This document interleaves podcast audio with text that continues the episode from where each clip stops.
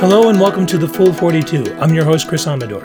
This series is dedicated to the people I've met along my journey and their stories. This conversation is with Elaine Pardi. After a 20 year career as a nurse, Elaine decided that she needed a change. So she moved from Rochester, New York to Rochester, Minnesota.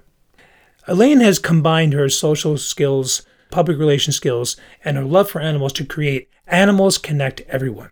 Find out how Elaine is changing the lives of animals and their owners alike. And so it begins. Hello, hello, hello. Finally, finally get a chance to meet you and talk to you about one of my favorite subjects, animals. Yeah, thank you so much for the invitation to be here today. I'm looking forward to the discussion myself. So. Nice. So, what's a like you're you're in Rochester, Minnesota, correct? Mm-hmm. Yeah, uh, I've lived in Rochester, Minnesota for about 20 plus years. 20 plus um, years. Mm-hmm. And originally was from Rochester, New York. So I never get confused on the city I live in, but I, um, yeah, enjoy it here and have had a good experience here. So um, my I have uh, I have uh, half siblings that live in Rochester. One lives in Penfield. The other one used to live in Garfield. Okay. Yeah. Yeah. Yeah. You, you uh, very I familiar. Mm-hmm. Very familiar.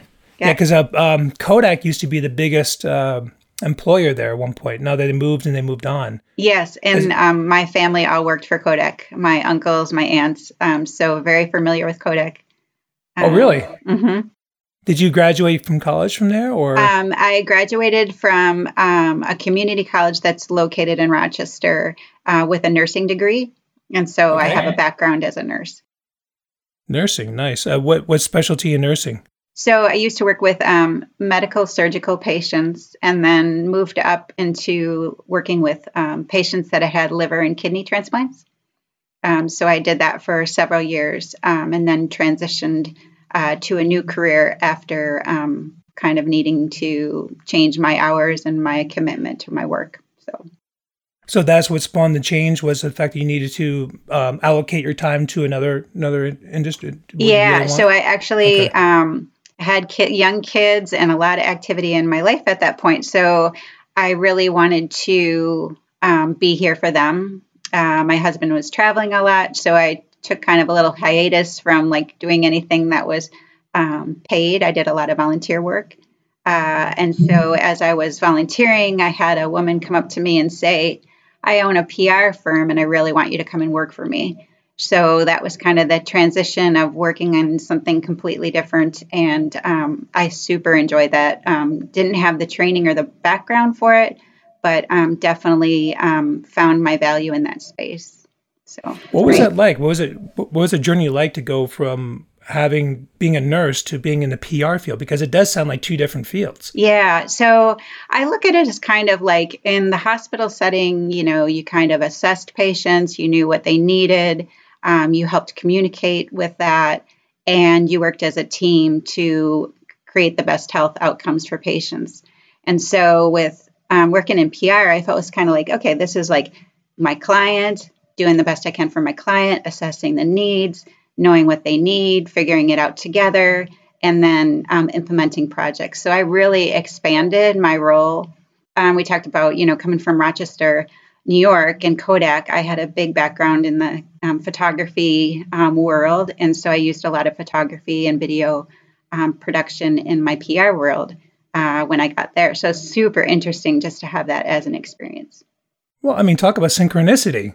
Yeah, yeah, yeah. It was. I mean, that's uh, yeah. To, to have grown up in a in a in a, a Kodak family, more or less, it's a mm-hmm. Kodak family to then have this and then have it benefit you in the future. That's pretty pretty synchronistic. Yeah, yeah, it was great. It um, I really enjoyed the opportunity. It's something that um, had I known more about um, earlier on, I might have thought of. But I loved my nursing career, so I mean, I had such a great experience through that. I learned so many different roles. I went into leadership roles. So I really had an excellent um, opportunity there, and I still keep my nursing license active today. So should I nice. ever want to go back into that field, or um, you know want to venture into some part of that, I can do that still. Yeah. Uh, what's the temptation if you ever were to? What's what would tempt you to go back into that? Um, right now, probably the demand for nurses because it's so needed. And I have backgrounds in a lot of different variations of nursing. Um, so I could definitely help out. Um, my hesitancy would be that um, there's a lot that's gone on since I left. Mm-hmm. And um, so I would need to find that sweet spot to like provide um, what I needed for, you know, the patients at the comfort level that I would be at. So, yeah when I was going into nursing, there was a great crisis for nurses. And so that really um, led me to a lot of areas um, of advancement that I wouldn't have had um, had there been a saturated environment in the nursing world. Um, so mm-hmm. now, again, it's kind of in that same boat where there's a lot of demand for nurses and not enough people to fill those spots. I remember the the nursing crisis because it, you, you just see that inundated all the time on TV. Mm-hmm. One role, like because at one point it was they were trying. The push was to get men into nursing because there was it was just like okay, we just need to fill this void, so let's kill the stereotype of only women going to nursing. And then there was this big campaign push. It's like yeah, men can go and do it too. Right. So, yeah. Do you remember that transition? Do you remember what, what that was like to have more men in, in that? Right. So, um, as I went through my nursing program, I can think of one guy that was in um, my nursing program, you know, that I was mm. connected with. So, I'm not really sure how many other people there were um, that were guys, but it was definitely a very um, low number. Um, and now you see, um, you know, I have several friends and, family members that have started to go into the nursing field. My nephew is going into the nursing field. Um, I and so it's a great opportunity because there is a lot of flexibility um, with your scheduling. You can work different shifts. Um, it's great for families that want to have somebody home with the kids because you can work variation of shifts. Um, and I, so I think that's a lot of benefit to families in in a whole. And then mm-hmm. for guys, there's a demand for leadership positions to be diversified and and you know all that that comes with what's going on in our world now so i almost went into nursing. Um, i was a medic in the army and having to deal with with with doctors was preventing me from continuing a, a, a field in nursing. Mm-hmm. so was would, would that be that was my that was my experience. What what was your because everything is black and white. Everything is just like you know everything is yin and yang in the way i see it. Um, so what what was your dark side to the nursing? Um you know, I don't really feel like I had a lot of dark side. I did mm-hmm. um I worked in Rochester, New York for several years and then my husband got transferred down to um, Scottsdale. And so I worked mm-hmm. there over a summer um, while he was there. And that was July that I went there. So that was the their like non peak time. And so the mm-hmm. demand for nurses was really low. And so I kind of had to jump in at a position that I could find, and that was for a profit hospital. Mm-hmm. And so it was very different to work for a profit hospital than a nonprofit hospital in my mind. Oh. Um, everybody's okay. experience is probably different, but you know there was a lot about how are we how are we managing our nursing staff to um, be you know cover our patient load. So it, was a, it felt, I don't know if this is true, but it felt a lot more like it was money controlled.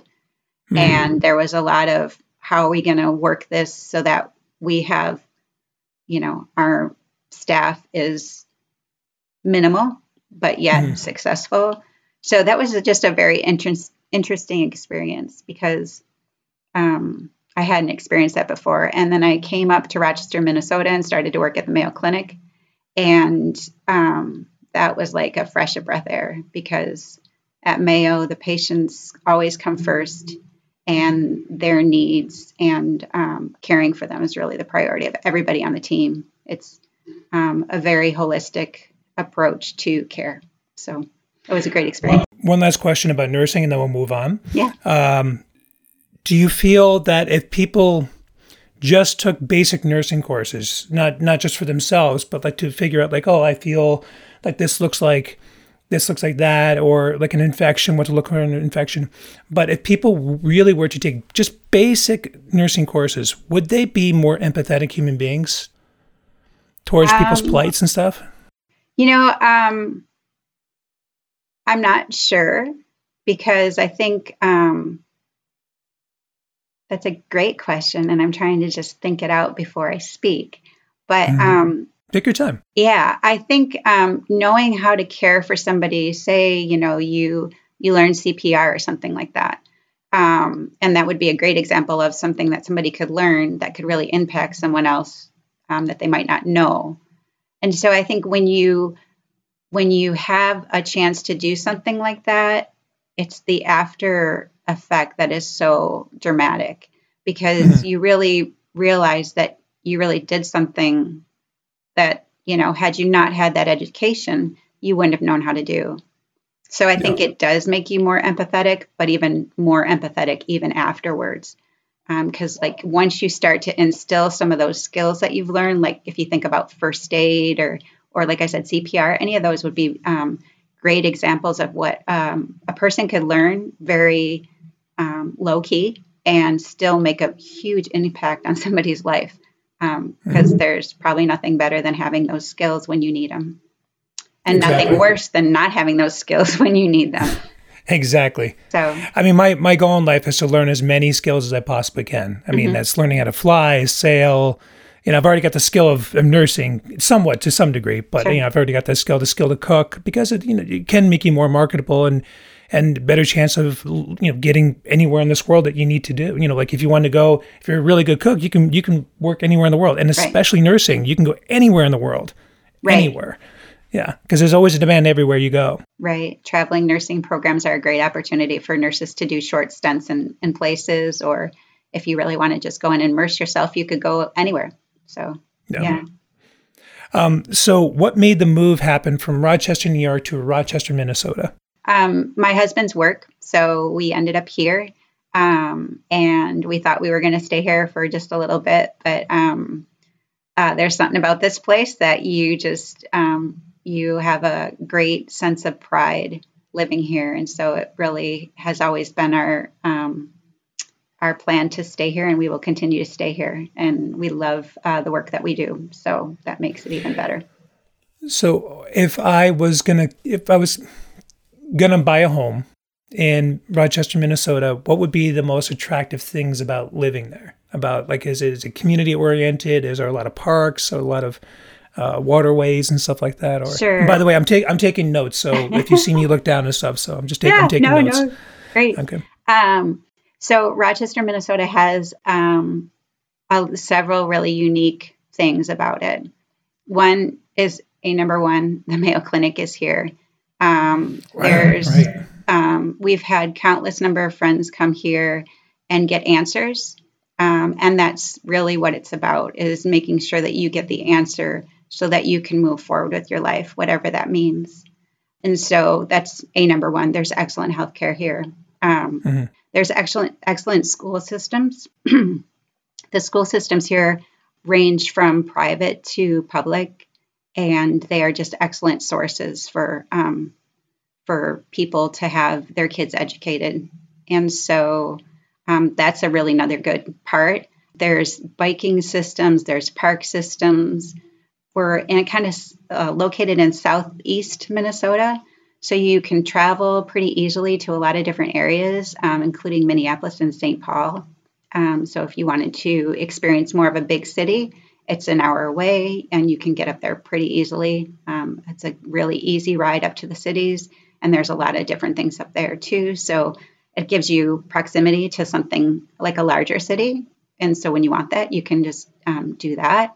Housing wise, there's a variety of styles of houses and you and um, different uh, components to that, like um, more neighborhood settings.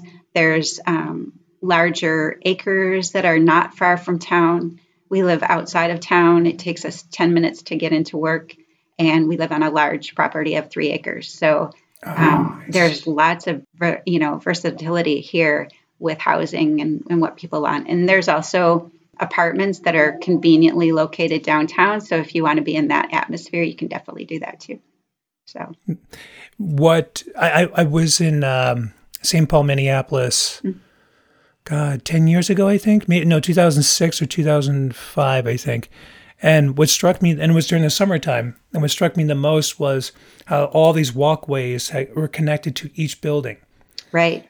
Yeah, and, and, it was it was almost like a, a like a, mall setting where mm-hmm. people, if they you know, because it got so cold there in right. in, in, Minnesota that people if you couldn't walk on the sidewalk. Well, you have all these skywalks. Right. You can get yeah. to from one building to another. Does it get that cold and that snowy, or? Yeah, and and we do have um, t- tunnels that connect um, lots of different places downtown. Um, coming from Rochester, New York, where it was cold, but it was very overcast when we moved here we're like, wow, you got to wear sunglasses in the winter because it's sunny here. Um, so nice. that's kind of a perk. Um, cool. It does get cold, but you know, mm. I mm-hmm. also lived in Arizona and it gets hot there. So it's like oh, you yeah.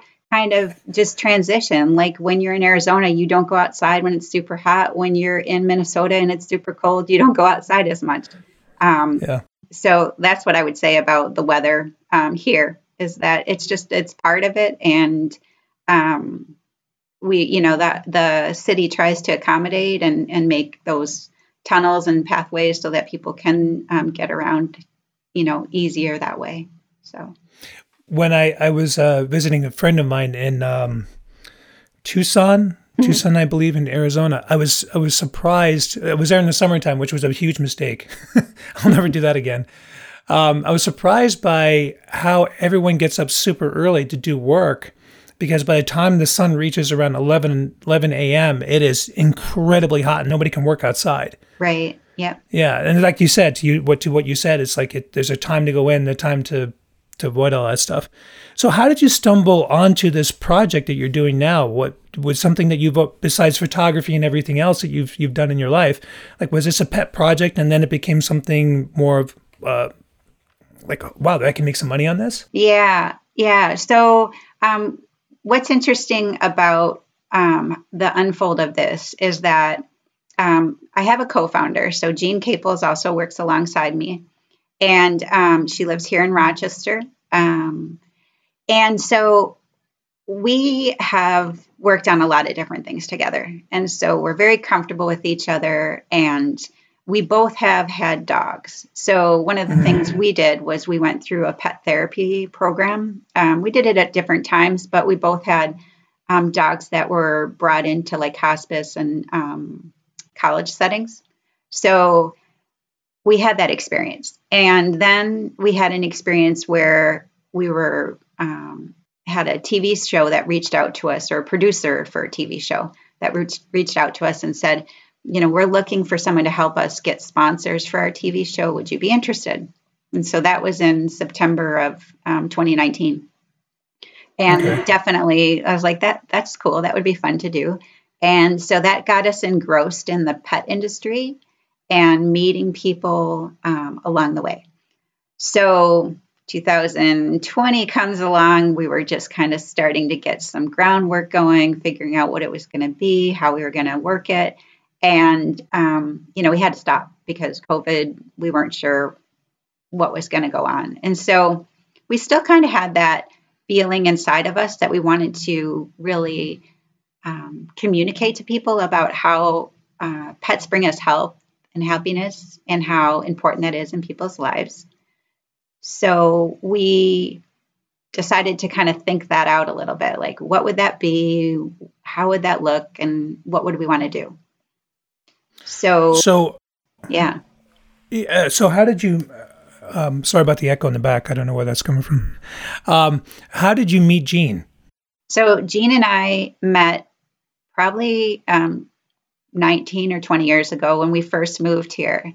So, she is from Syracuse, New York, and I'm from Rochester. So, we we're both from New York. Didn't know each other before. Right. And had the opportunity to meet each other when our kids were at preschool together. And so we had that kind of New York connection, and um, just both of us kind of um, enjoyed being around each other. And, and, you know, we had kids, so we were constantly doing things together. And that's how we met um, here in Rochester, Minnesota. So, nice. Um, what, what's the TV show called? So the TV show never really actually got launched off because the timeline for kind of getting the idea going and producing it. It hadn't even started to produce yet. Um, so they hadn't defined a for sure name for it. Uh, it was supposed to be on the NBC slot and Saturday morning. Um, but uh, just with everything that that was their target. Um, and so with everything that happened, it just never even got off the ground more than it's an idea. Mm-hmm. And we found the space so to use um, the programming time slot. But other than that, it never really got um, to fruition. So were were you are you thinking about doing YouTube now that the that didn't uh, manifest? Are you thinking about uh, other medias or? Yeah. So um, what we're doing now is just kind of testing what we think we can do with it, and mm-hmm. what's really unique about us is that at this point we are not a nonprofit and we are not a business. We are um, kind of the matchmakers between those two, um, trying to pull businesses and nonprofits together to really help people understand more about what's going on with pet and pet therapy and um, just the human animal bond and how important that is for people. So it's a different um, avenue right now. And we're kind of seeing where this could take us. And once we get to that decision, then we'll figure out whether it's a business or a nonprofit.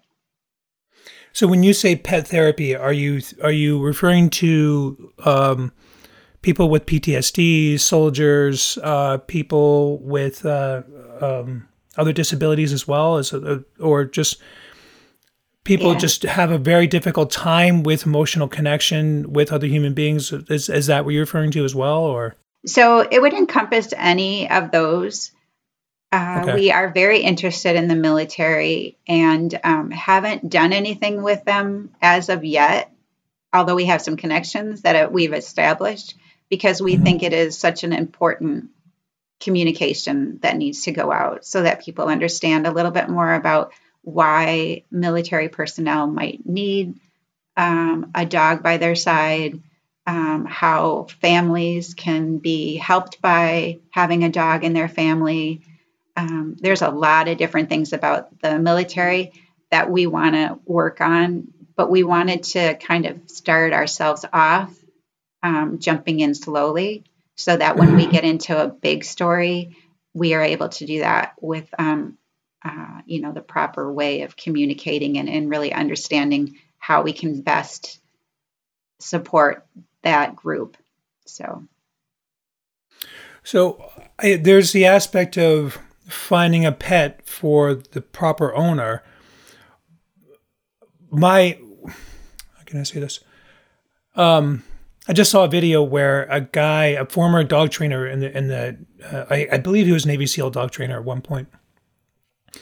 The guy was talking about how the dog, after seeing, after c- continuously being in combat over and over and over again, mm-hmm. developed quite an anger, and this dog is just not fit to be around many people. I would say ninety nine point nine percent of the population of this planet. Mm-hmm uh, because this dog was able to like this the trainer witnessed this dog ripping off the calf muscle of a, of a, of a human being. When you got a dog that powerful and is that's all they know is like that that's their brain that's what they geared toward how do you end up set, taking that dog and finding it a home? How do, like how does that how does that what your what your business how can that find how can that dog find a home? Yeah so i on what we're doing now our platform really um, encourages people to discover different organizations that might deal with something like that. And I so see. we would direct people to what we know at this point to help them with something like that. Um, we're not at the point where we're taking on actual situations like that. It's more I just see. helping people understand how they might be able to improve their interaction with their dog, um, where they need a little bit of mentoring. It's not anything real significant mentoring that needs to happen. So, in that case, we would refer somebody to other organizations that might be able to help them um, with that process. I've always wanted to meet people that have kept a daily log of their start to beginning uh, business. Like I, I, I would love to, I would love to read Jeff Bezos's journals as he became, you know, of the of the banner that says Amazon and stuff like that, and in his office, where now, of course, he's got like billions of offices everywhere. Have you kept a journal or like detailed study about what your business is and like what like to kind of look back on it and then to kind of refer to it every now and then so you don't make those mistakes like how did you how did this what was the the genesis of the uh, how long did it take from the genesis to the to where you are now to make this business happen? Right. So i do have a journal that i keep notes about you know kind of almost everything that goes on in my day but that includes mm-hmm. anything that has to do with animals connect everybody. Um, one situation that probably launched me forward was to have um, I had my own dog, Lily, who was a therapy dog. And then I had my 95 year old dad, who was in hospice and was dying last year. So bringing my dog to my dad's, he was staying with my brother. So we brought him to my brother's house and seeing that interaction between my dad and my dog as both the handler and the daughter. I, that was it. I was like, okay, this is the light bulb moment that people need to understand that there is positives in this and maybe you own a pet and you can help somebody or maybe you need a pet um, or you need experience or you need to see a pet or feel a pet um, so that's kind of where i would say my launching pad happened was because i was able to really see that in a 360 kind of witness um, Right. So. I mean, basically, what what you what your business is, you're, you're basically the middle person. Mm-hmm. You're the one you like you introduce you introduce people. You you know you know this one to know that one to know that one is how people don't realize like how important that skill is. That is one of the I, I believe one of the top five important skills to have. Yeah. How did it come so naturally to you? You know, it's really interesting because I just had a conversation with somebody recently about this. Yeah. So I am not intimidated. I'm not really, as growing up, I was kind of shy, you know? I mean, mm. I didn't, I wasn't maybe as engaging with some situations as I would be now. But mm. I feel like over time, I've realized that, you know, if I reach out and somebody, and what I'm saying really hits somebody in the right way and they want to talk, that's great. And I'm not going to let their you know, their position or their company make me nervous because if I do, then I'm not doing what I'm set out to do in life. Right. And so I often, my friends and people that work with me will often say, like, how did you do that? Or like, what's your magic around that? And I can't really say what it is, but I think it's just I'm very honest, I'm very open, and I always communicate telling people as much as I can so that they know who I am and what I do and why I want to talk to them. And I mm-hmm. have a great example of that um, because I think you always need to have your eyes open to look around and figure out who you need to be connecting with and why you need to be connecting with them. So I can so, share that story if you want me to. Please, please. Okay. Yeah. yeah. So LinkedIn has been a huge um, help for us. You know, we've connected mm-hmm. with a lot of different people, and one one person I connected with was um, Kara Goldin. She's mm-hmm. the CEO of Hint Water, and I connected with her because she posted a picture of her dog at her at a birthday party that they were having at her office, and I was like, mm-hmm. "How cool is that?" You know, I I love that. So I reached out to her and I said hey, I saw this picture. I would love to talk to you and just hear more about how you incorporate dogs into your workplace, pets into your workplace, anything you can tell me that would be impactful for me to share with other people. And she answered me back. And I have an interview with her, and I have now posted a blog on our um, Animals Connect Everybody just from that simple interaction. So I think when you're authentic and you're coming with a good um, reason to talk to somebody, they'll figure that out. And then if it works for them, they'll answer you back.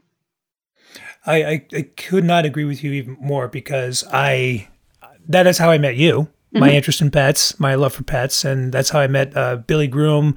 She's going to be on the show as well. Um, because th- that's how I love to meet people. It's like I know we all have one thing in common. I know we do, and from that we can connect.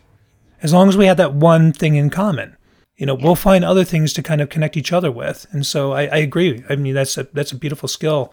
Um, and obviously it's making you friends. It's making you giving you a great life. Right. You know, to have to have that skill. Yeah. So two questions. Um, your dad, is he okay? Is he So my my dad passed away um, in December of last year. He was 95 years old. Um, had just celebrated his birthday. So um, you know, he had a good life.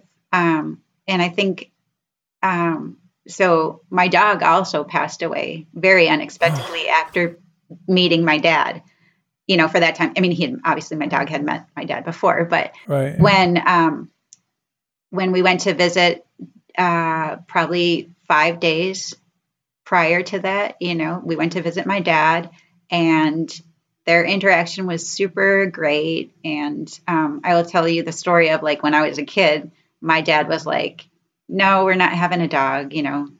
We we actually had a cat for like a day, I think, and and my mom was like, I can't deal with this. Um, and we knew it wasn't fair to the cat, so we were like, okay, we'll we'll give the cat back to um, the person who gave it to us. And so we we never had pets in my house. And when I went to see my dad that day, you know, he was just singing to my dog, like, I love you, I love you, Lily. Uh, you know, just I'm like, okay, this is my dad. Like 40 years later, um, really is seeing the impact of what having a pet can be in your life. Yeah. So yeah. super sweet. Yeah, they they they even changed my stepdad, who was a uh, hard ass. Just to you know, just so we'll we'll we'll get well, I'll be nice and call him a hard ass. but yeah, they they uh, they completely changed the life on that. I mean, grief for me because I've I've lost quite a few people in my life. Grief for me has been the one thing that has just been a huge huge punch in the gut. I can I can get past just about anything, broken bones, all that stuff, but grief has been a huge pain punch in the gut. How how did you deal with having two significant losses in your life in one year? Yeah. So Lily's was I almost feel like Lily's prepared me for my dad's in some way because Lily was 9 years old She's a golden retriever, so technically she probably still has, you know, in my mind, more more time. Was not even thinking that there was anything going on with her. And we were in the car driving back from a vacation, and she kind of got wobbly in the back seat. Like we were on a straight road, and it was like you could kind of see her, like kind of like we were going down a hill, like swaying back and forth or something. And I was like, there's something wrong. And so we took her to the emergency vet. And this, of course, was during COVID, and you can't go in. It was about eight o'clock at night. And they said, um, they thought, okay, she probably has like an ear infection, and that's partially why her balance is off. And I said to him, you know, is there anything else we should do? And they said, well, we could do some blood work just to make sure. And I was like, okay, that sounds good. Let's just get it done here. Why wait till tomorrow to do that? And so, you know, we brought her back home and she was still just in this weird walk and, and just, you know, was like she just didn't even want to go anywhere. And so we put her in the back hallway and I kept check in on her every once in a while. And she had moved around a little, so that made me feel good. Like I was like, okay, she's moving around. She must be somewhat comfortable or feeling better from they did a, some fluids for her. And, and then we woke up in the morning and I asked my husband to go downstairs and he came up and he's like, she's dead. And I was just like, for a minute, like you had that fleeting idea, like, okay, this isn't real. This is like, okay, wake up, Elaine. Like, you know, yeah. You must be sleeping still. Yeah. So that, and I had called my kids at like 10 o'clock at night and said, Oh, you know, it's an ear infection. Everything looks good. And my one daughter was with me. The other two were out of town. And I had to call them back and tell them. Mm-hmm. And that was the most difficult moment of my entire life, I think, because we all loved her and she all helped us in different ways and she was always there for us. So it was definitely, you know, and so sometimes I almost think that that prepared me in a way for my dad's passing away because it allowed me to see that I could get through it, even though it was really, really difficult. So, yeah. And so I'm assuming that your your mom has passed as well. Yeah, my mom had passed away in 2004. She had um, mm-hmm. Alzheimer's and then had um, a major stroke and had a very short time to live. Um, so we flew back there and I spent time with her until she passed away. So And what was that time like? Did she did she remember you at all or No, she was completely um completely comatose and not responsive. Um but it was a good good um it was um I don't know what word to use. It was um a journey mm-hmm. having her pass away too because I had to when my brother was staying at the nursing home with my mom and I had to go and wake my dad up about two o'clock in the morning because we kind of were calling back and forth and thought it was time that he came in to see her because we are mm-hmm. pretty sure she was pretty close to the last amount of moments with us. So I had to go in and wake my dad up. And then I had to drive him to the um, nursing home. And the moment that I knew that we were on a timeline was when there was a street light that we had to go on to that from our house that was always red, you know, took forever. You'd sit there for quite a while because it was a main street and this was just a small street. Mm. And so it changed like right away. And I was like, okay, we really need to get to the nursing home.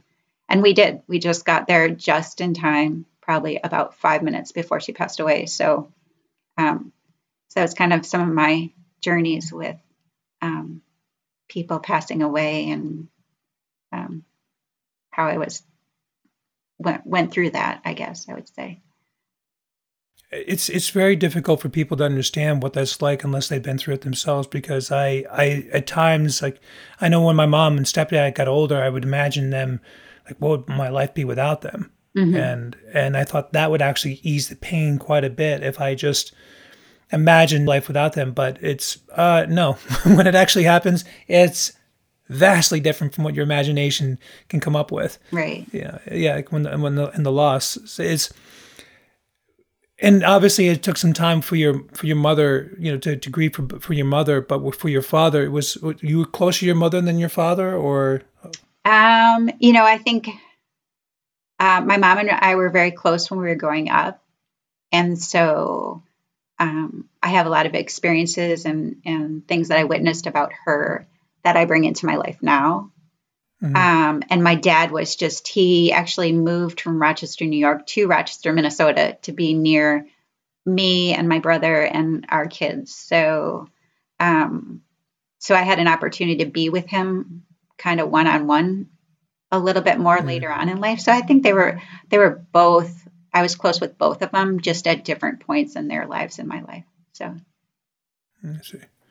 Yeah. I, it's, it's something that just, it, it never lets you go. Mm-hmm. It never lets you go. It stays with you every day and kind of you think about it every now and then, but it never really lets you go. Right. And um, right. you, you got to learn to make peace with it. And has has their deaths has the deaths of your pets in the past help you like you like like Lily did with helping you with your father? Like what lessons in life have they taught you? Like what what like what stuck with you with every pet you've ever had? Like what was was it compassion? Was it empathy? What like what was a constant lesson you're always getting from pets? Yeah. So lately I feel like I've learned a lot about pets um, that I didn't know before. Um, but prior to understanding some more stuff that I've been researching and understanding and talking with people about, I would say that um, for me, you know, Lily allowed me to see what an impact a pet could have on other people and just bringing that pet into an environment. Like when we would go to a college campus, I mean, every kid would be coming up and telling a story about their, you know, either a pet they owned or a pet that they interacted with. So mm-hmm. to me, that was just a really uh, interesting experience because I realized like how deeply people care about their pets. And like when I lost Lily, I hadn't really lost. It had been a long time. Like we used to have little guinea pigs and hamsters and stuff like that when I was little, but that was kind of more my brother's thing than mine. Um, so, seeing people grieve now how a loss of a dog can impact them, I think is really been something that I didn't understand before. And so now when I see somebody that has had a dog pass away, I try to be, you know, instead of just like if you're on Facebook, instead of just like push the little care button, like say something to them. Right. Um, again, I've said things to people that I don't really know who they are, and they appreciate it. So I think it's a little bit about taking the time to recognize everybody in the space that they're at and knowing that it's hard for everybody when you lose a pet or a parent or somebody you care about. So, you know, that's so well said because I, I know when this guy I used to work with, he, he lost his brother and the, at the funeral, people were saying that he, that, that they were closer to him, the, his brother, than his brother was to them. It's like, well, how do you know? I just think that grieving is something that unless you truly experience it, it's it's hard what to say to somebody. Right. It's it's really difficult, and and for you and I, like I just I lost my dog a couple years ago, uh, Oso. It was a mm-hmm. half Dane, half German Shepherd. I have not been able to. I'm great. I'm a great babysitter, you know, dog sitter. I'm a great uh, dog walker. I'm a great dog. Like to actually have a pet again, to actually have another Oso again. Uh, uh yeah. I, I can't. Not yet. Right. Not, not for a while. Right. Yeah. You know, and so what do you say to those people that when they say, I want a pet, but I'm not sure, do you just like give them time? Do you just like, what do you, what do you say to people like? So, I mean, I would say give yourself time um, and maybe think about other ways you can incorporate a pet into your life without actually having it. You know, there's mm-hmm. um, a lot of the humane societies need people to come in and just help with walking a dog. Um, and that might get you back to feeling a little bit like, you know, you want to do that again because you have a different memory when you go and work in a place like that. You'll have different memories that will start to develop because all of your memories revolve around your own dog. Yeah. And so when you start to put some other emphasis in how you can be around pets or what you could do to help a pet organization, then that will give you some different memories and that might build you onto that bridge of where you want to cross over and say, I want to do this again. Or maybe you won't even want to do it again and you'll just continue to help or do something with other organizations that have pets. You know, and I think um, people that don't have pets don't appreciate how much a pet becomes part of a family. Um, yeah. And I think that's even grown more because we're doing more things for our pets. Um, and they're also, you know, I mean, you look at COVID, there's so many people that got pets and, and adopted pets. Um, so I think um, sometimes it can be a very significant relationship depending on how that pet has impacted your life and how you're moving forward once they've passed away. I think anything you're feeling is completely right. And there's no reason you should judge yourself for feeling more more connected to someone or something than another because that's mm. just where you are in your life and that's where your journey is taking you and you can't you can't really um, judge yourself or you shouldn't judge yourself about what you feel because it is just what you feel at the time. And it may change and it may not and that's okay. That's you. Hmm. so. In your opinion do you think that the reason why a lot of people don't want pets is well i mean because they just they can't they can't connect with an you know with anything. They can't connect with other people. They can't connect with other pets. But some some people i've met i feel like the reason why they don't want to own pets is because they don't want to change in order to own a pet, you've got to change. Mm-hmm. you know, and, and I feel like there's a lot of people don't like change. Is, is that, do you, do you agree or do you? I, I would say, yep, I can see that as um, some people don't want that extra responsibility. Um, some people don't want that, uh, what a dog brings into your life for whatever reason, um, training them or being responsible for them or making them, you know, uh, people that want to do different things in their lives and don't have on the radar that there's a dog that they need to be responsible for or a cat that they need responsible for. You need to kind of think about that before you jump into any type of um, ownership. And I think it takes more than just a couple questions to think about that and how right. that's gonna, you know, like you think about when you get a um, a breeder might send you a letter saying, you know, who's going to be hel- helping you, how much are they going to be helping you, are you going to be the sole person? I think there's a lot of questions there and scenarios that need to be thought about so that you really make the best decision for not only yourself but the pet. Because um, maybe you're not in a position at that point when you really sit down and think about it to have a pet. Um, if you have a lot of anxiety, um, a pet can bring goodness into your life and help you with that. But you also have to realize that your energy is going to be where the dog's energy goes.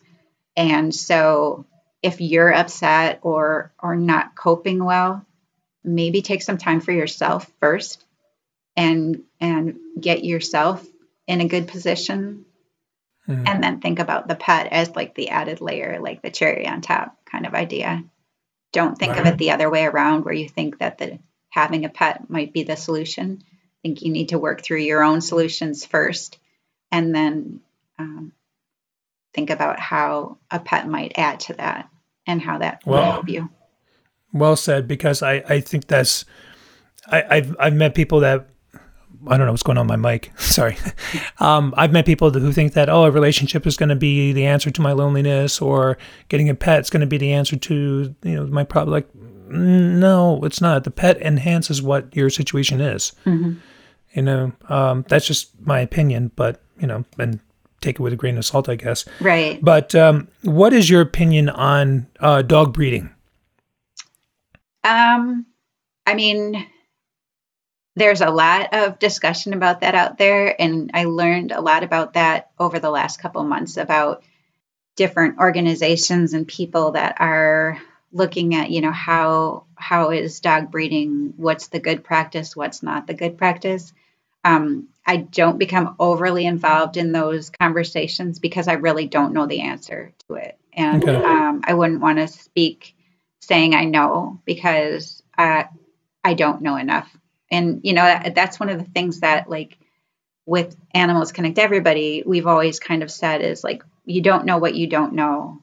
And like this is a perfect example of that. I don't know enough to make a statement whether you know breeders should have certain criteria or whether you know all that that goes with that. I just know that there's a lot of discussion out there and people want to do the best thing for animals um, and they're not always aligned with their thoughts, which yeah. makes it a little bit of controversy. so.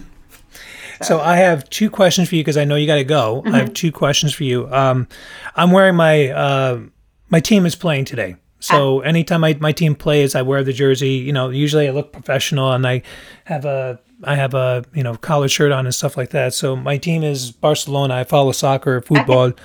Um, so what was that like to go from Rochester, New York to Rochester, Minnesota. Were you a Bills fan in, uh, in Rochester, and then now you're a Minnesota Vikings fan? Uh, so um, definitely was a Bills fan. You know, I was in that era where the Bills went to the Super Bowl for like every year. Um, oh, yeah. No, and, early '90s. Yeah, right. Yeah. And watching that unfold. So um, definitely have you know Bills background. Um, my husband is a Steelers fan, so you know, oh boy, um, uh, you get married and you kind of are watching Steelers games, and of course, um, uh, love love the team. So um, I've had a lot of good experiences with two uh, two kids that have had uh, illnesses that I've supported getting to um, the Steelers games. So nice. Um, so I yeah I have a good feeling in the heart about them as an organization. Um, I actually um, got to go to a game one time um, because of somebody I met who was a NFL scout. Um, so it was fun. And the Vikings, I mean, I'm in Minnesota, so of course I'm going to be cheering them on because they're our home state team. So yeah. Yeah. I mean, the, the, the I've been uh, my dream is to actually go to Green Bay Packers fan because I, I want to see all the cheeseheads and and see the the the rowdiness and everything and see the energy yeah. because that's that's why I love my Barcelona team because of the fans. They're so they're, they're great people. I don't know if you've been to Barcelona, but I I cannot say like Barcelona is my favorite city in the planet. Uh, the people are friendly. They're they're fantastic. The food is great. Um, but the, the, the, it's one of the largest stadiums in, in, in Europe, which is 90, 98,000 seats. But uh, my second dream is to go to Minnesota Vikings game because ah. I hear they're just they're just as rowdy and just as nuts about their team as anything else, and the Steelers. So yeah, those yeah. are my those are the teams I want to go to. Yeah. But uh, would you recommend going? Like, I'm not a fan of American football. I just like to go to the state, like watch the games, whatever. But would yeah. would you say that is definitely worth going for? Um, yeah, I mean Minnesota. We've been to games at Minnesota, and they're just great. The fans are great. Um, so really enjoy those games. And there's nothing better than being at a Steelers game and like twirling your terrible towel and watching the energy there. It is um, incredible. Um, yeah. So. So the last thing I want to give uh, is give you the floor, uh, and and anything I may have missed about your business or how you want to promote it, feel free to go because I know you got a few minutes left. Yeah. Um. So uh, anything that I may have missed or you want to communicate to everybody and let everyone know. So, um, you know, we've done two campaigns um, as of March when we kind of started doing things. One was um, therapy dogs reading with kids. And so tried to nice. do some education around that. So if you have a dog and you think they might be good for therapy, I would encourage you to reach out to your local organizations, or if you need help with that, I'd be certainly um, willing to share some knowledge about what I know about therapy programs. Um, so, Read with Dogs is um, a great opportunity for kids to hear their voice. We encouraged parents to do this even during COVID in their homes because the more kids hear their voice and when you're around a dog it's unconditional love so there's no snickering or laughing that happens like you sometimes have in a classroom hmm. so it's a great opportunity to have your child get comfortable with their voice and then the other thing that we worked on starting in september was um, had to do with how pets bring health and happiness into our lives. And so our campaign was um, centered around the health and happiness of pets and the people that love them. So we have worked on a few different components for that. One was uh, meditation practices uh, with your pets, and that was geared towards mm. pet parents. It's an excellent resource for when you have a new pet. You know, they always talk about trying to get you'll, you'll see during the classes they have you put the dog up on your belly and kind of get it to calm down. This is the perfect accent to that. You know it allows you to do it in your own home and really um, teach your your pet to calm down. It also helps yourself. Like we said before what you exhibit in emotions your dog is going to pick up on so, mm. uh, if you want your dog to be maybe a little bit calmer, you can try this and see if it works. Um, meditation is a sometimes meditation or mindful practices, people think that's, you know, maybe not in their wheelhouse. Um, but the things that we have lined up through um, Michael O'Brien does our um, our meditations for us and he's on Clubhouse, and he also has pause, breathe, and reflect movement. Movement, so you can find any of his uh, meditations that he's created for us um, on Insight Timer, which is just an app that you can download mm-hmm. and find him. And we've had a lot of people say they were super surprised how that helped and they didn't think that it would really impact their pet, but it did. So, and it's then, funny. Go ahead. Um, it's funny you should mention that app because I've been using it now for the last year and a half now, and okay. I've made some massive connections from that. And you're right, just that meditation thing you mentioned before. I can't recommend that app enough. It, it is so cool. I, I really do um, meet some incredibly cool people. It's well monitored in the sense that if you, mm-hmm. uh, well, you've been on it, so why am I telling you? Yeah, um, yeah, no, I love it. I love it. Yeah, yeah, it's it's a great app. Um, and it, so when you mentioned meditation, is that something you do every day or? Um, I actually started in March of this past year, and I it is great. It really is a great practice to do self care and self thought because you can your mind you know can take you in a lot of different ways and i've mm-hmm. seen that in nursing like you know when you think about how you try to calm a patient down if they're upset or if they're they're anxious or or they're in pain Mm-hmm. All those practices are really what I've used a lot during my nursing career. So it really just aligns with me. And I feel it's a mm-hmm. great um, untapped resource sometimes for people. Uh, do you do uh, transcendental meditation or, or, or you just kind of, there's just whatever's on there? Yeah. So I actually usually go, um, I talked about Michael O'Brien. I go on his Insight Timer um, meditations, or he also does like four rooms on Clubhouse, and they're very short meditations. They're five minutes long, so it's not okay. long, and so you can they break them out throughout the day, and it just gives you a chance, like he says, to pause, breathe, reflect, and yeah. um, I find that very beneficial. So, and I want to bring that to people. So the other the other group that we really wanted to bring this to, and we're hoping to get this communicated out a little bit better is the veterinarian world mm-hmm. because vets are experiencing vets and even the healthcare teams are experiencing a lot of different um, stresses related to covid and just their jobs in general and mm-hmm. so we have um, along with that meditation that parent pet parents can do there is a veterinarian focus on that too so we're hoping that offices will maybe consider using that as a team building day project everyday projects so that each day that they're there they can just set aside and we have some offices that are starting to do that where they're incorporating the meditation into their daily routine of their practice.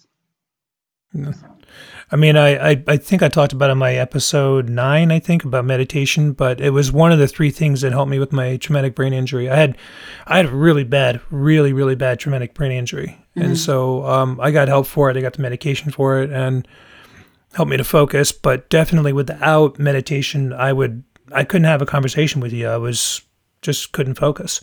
Yeah. Um, so I, I, agree with you, but I see that you got to go. Sorry about the the extra overtime and everything. No, that's um, good. And again, if there's anything I missed, um, you know, feel free to contact me. You know, we met through LinkedIn. Uh, we can have you on again if anything future comes up. I can always post, or we can redo this whatever you'd like. But, sure. um, but anything I anything I can do to help the pet world, anything I can do to help animals, anything I can do, my time is your time. Yes, thank you. So, Appreciate it. Welcome. In. It was a pleasure to meet you. And uh, so again, we'll we'll put all the links and everything on your LinkedIn ad or whatever else. Okay. Um, any, any, anything you want to plug before we go, or anything you want to say before we go, or? Um, I just think um, animals are a great companion, whether you own one or you are interacting with one, and you don't have to, you know, own a pet to be impacted by a pet and example of that would be even a bird feeder outside of your window is a good example. Um, a fish in a fishbowl, you know, somebody else's dog that you walk mm-hmm. with. Um, so just think about it from a bigger picture than just even um, pet ownership. Think about um, animal interaction with yourself, how that might help. There's a guy I follow on uh, YouTube. His name is Mr. Ballen, and he did a show, a uh, story about um, a mother and daughter that actually had uh, they were feeding peanuts to crows, and so the crows would always come by with like little trinkets that they find, little like earrings and stuff like that. And the daughter actually had the collection set up and and tagged everything and labeled everything to where these crows would bring her earrings and stuff. And then one story the the mother went to go photograph something and she left her lens cap like a mile or two away. Like it was quite a distance where the mother was taking the, photo, the photographs. And when she came home, I think the next day, the lens cap was right by her porch. Hmm. Wow. You know, so and crows are incredibly intelligent that we just don't realize that, but like they they actually use tools to open up things. So it's like yes, there's bigger like if we're alone, if we can't get along with humans, trust me, animals are the next best thing. yeah. They yeah. are. They are. They're fascinating. They're incredible. We don't know anything about them. We know like maybe one percent of them, and having them in our life, it just you you begin to understand them better, and you understand that we're not alone.